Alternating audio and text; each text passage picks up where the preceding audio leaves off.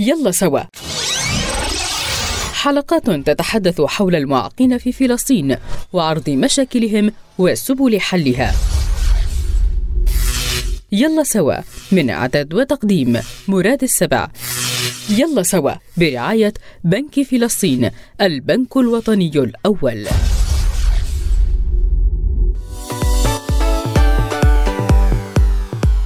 الإعاقة البصرية هي حالة من العجز أو الضعف في حاسة البصر تحد من قدرة الفرد على استخدام بصره بفعالية وكفاية واقتدار. الأمر الذي يؤثر سلبا في نموه وأدائه، وتشمل هذه الإعاقة ضعفا أو عجزا في الوظائف البصرية للبصر المركزي أو المحيطي، تعيق الفرد من ممارسة حياته طبيعيا. والمصطلحات الدالة على الإعاقة البصرية قد تعددت مثل الأعمى والضرير والكفيف وفاقد البصر وضعيف البصر. إذ تتراوح الإعاقة البصرية بين العمى الكلي والجزئي وعلى هذا الأساس يوجد نوعان من الإعاقة البصرية. الأول وهم المكفوفون وهؤلاء تتطلب حالتهم البصرية. استخدام طريقة بريل والثاني هم ضعاف البصر الذين يستطيعون الرؤية بالمعينات البصرية المختلفة. وبلغت نسبة الإعاقة البصرية في قطاع غزة نحو 19% من إجمالي الإعاقات في القطاع. وبلغ عدد حالات صعوبة الإبصار في القطاع نحو عشرة آلاف شخص. منهم خمسة آلاف من الذكور ونحو أربعة آلاف من الإناث. علما أن هذه الأرقام جاءت وفقا لبرنامج إدارة بيانات الأشخاص ذوي الإعاقة التابع لوزارة التنمية الاجتماعية عام 2020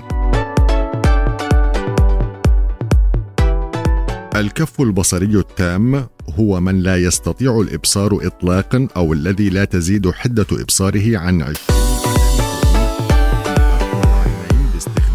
نظارة طبية وأن درجة الإبصار تختلف من فرد إلى آخر إذ ترتبط أيضا بسن الكفيف ووقت الإصابة بالعجز. فنجد أن بعض الأفراد يولدون فاقدي البصر وبعضهم قد فقد بصره بعد مدة زمنية معينة من أشياء عن طريق استخدام حاسة اللمس ولهذا صنف المكفوفون إلى أربعة أقسام على أساس درجة الإبصار. هي الكف الكلي للبصر لدى الذين ولدوا أو الذين أصيبوا بعجزهم قبل سن الخامسة. أما أهم خصائص المعاقين بصريا فتتمثل في انخفاض مستوى الخبرات الحياتية لديهم قياسا بالخبرات الحياتية للناس العاديين، إذ أشارت نتائج دراسات العلماء وبحوثهم إلى قلة خبرة الكفيف عن خبرة قرينه المبصر. ذلك لأنه لا يستطيع أن يتحرك بسهولة ويسر أو يتمتع بالمهارة الحركية نفسها التي يتمتع بها قرينه المبصر.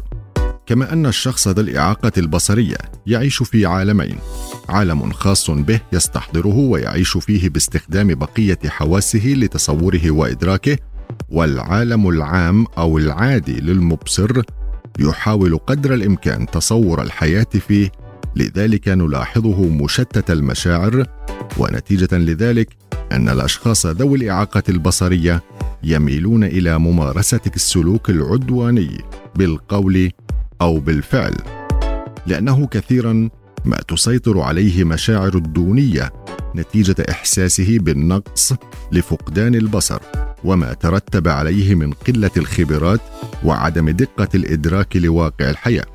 ويسيطر على الشخص الكفيف الإحساس بالقلق والاضطراب نتيجة لإحساسه بعدم الأمان الذي نشأ لديه نتيجة لفقدان حاسة البصر وشعوره بالإحباط نتيجة لما قد يصيبه من مواقف الفشل في محاولته ممارسة الحياة كغيره من الناس. وبشكل عام فإن الأشخاص ذوي الإعاقة لديهم تقدير منخفض للذات. ومن أجل ذلك هم يميلون إلى العزلة والانطواء. لذا فإنه يجب التعامل مع الشخص الكفيف من دون أي تمثيل وإنما طبيعي والابتعاد عن إظهار الشفقة الزائدة له ومصافحته بدلا من الابتسامة فقط. فهو لا يرى هذه الابتسامة ولكن بالمصافحة والتحية يشعر بها.